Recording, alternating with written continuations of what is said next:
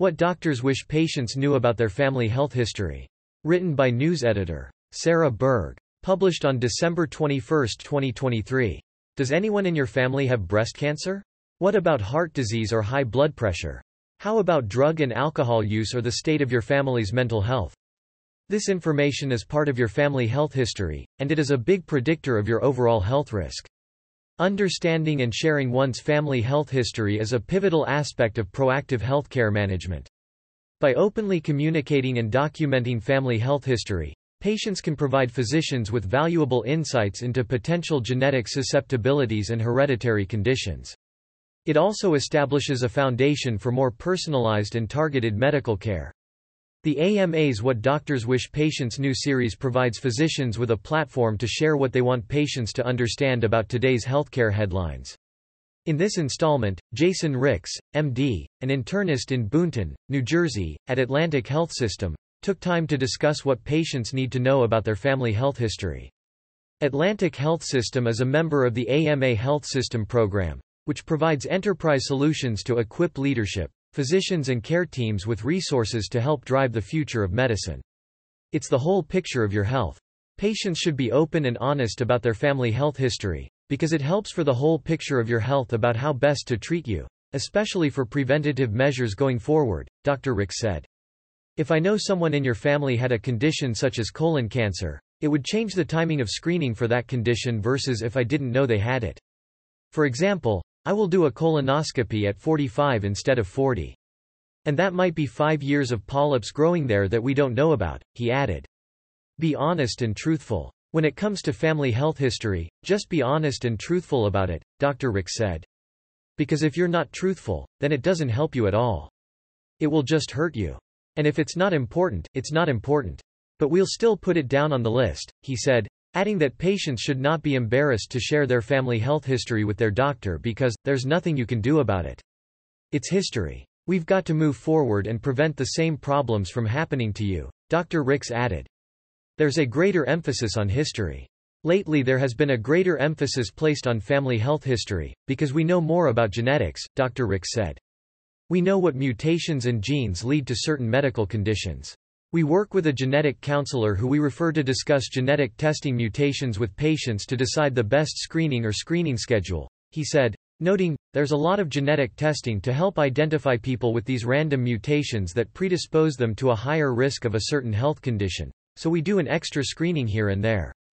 For example, family history includes the genetic mutations of the BRCA1 and BRCA2 genetic mutations for breast cancer. So, if your mom has breast cancer and there's mutation there, we watch it closer and it impacts your screening intervals, Dr. Ricks said. Look at first and second degree relatives. A family health history is going through your first and second degree relatives, including parents, grandparents, aunts, uncles, your siblings and your children, to see if they have any medical problems, Dr. Ricks said. But don't ignore the health history of your great-grandparents or great-aunts and uncles. This means sharing if, they have a history of cancer or heart disease in the family because it affects when we start screenings for them and referrals to specialists versus someone without family history, he said. Share any health information. When it comes to family health history, I always ask about cancer histories, heart disease, stroke, diabetes, dementia. Those are my five big ones I ask for, Dr. Ricks said. And then things like mental illness, bipolar disorder, depression, anxiety are important there. If there's a history of schizophrenia, smoking history, drug history, those are important things to note as well, he added. That's not family history, but those conditions can run through. The family as there is a strong genetic component. But your family's history of high blood pressure and cholesterol are important here too. I have high triglycerides in my family, so I am on medicine for it as nothing else worked, Dr. Ricks said, noting, I take a med for it because there's nothing that I can do for it, it's family history. Then there is, rheumatoid arthritis, which is an autoimmune disorder. That has a genetic basis to it, he said. If you have dementia from a brain injury versus dementia from Alzheimer's, the brain injury is an acquired accident versus genetics with Alzheimer's. It's the same with migraines. So, what type of migraine is it? Is it a menstrual migraine or some other type of migraine because the same types of migraines run in the family too, Dr. Ricks said. Ask questions to find answers. To gather health history, it ultimately comes down to having a conversation with your family members and asking questions. I go through with patients and if you want anything else added, let me know and we'll add it, Dr. Ricks said. So, I review it each time with my patients, and they often add something new. For example, I saw a couple people and they added some stuff. The brother died of a new cancer. So, I add things to the family health history all the time and I review it each time I see a patient, he said. Don't worry if you don't know. If you don't know your family's health history for whatever reason, you don't talk to them or you're adopted and don't know your birth parents, that is okay and there's not much I can do, Dr. Ricks said. If we don't know about it, we don't know about it. I have patients who were adopted, and I asked them, do you know your birth parents at all? They said no. Then not much I can do about it except follow standard screening schedules, he said.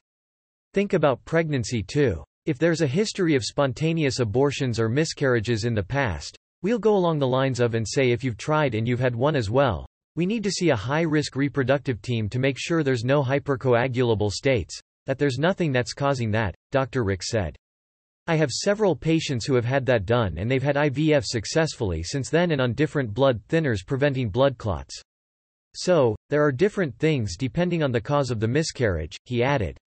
But they do happen, and I have people who have success after we treat that problem and do get prophylactic medicines during pregnancy.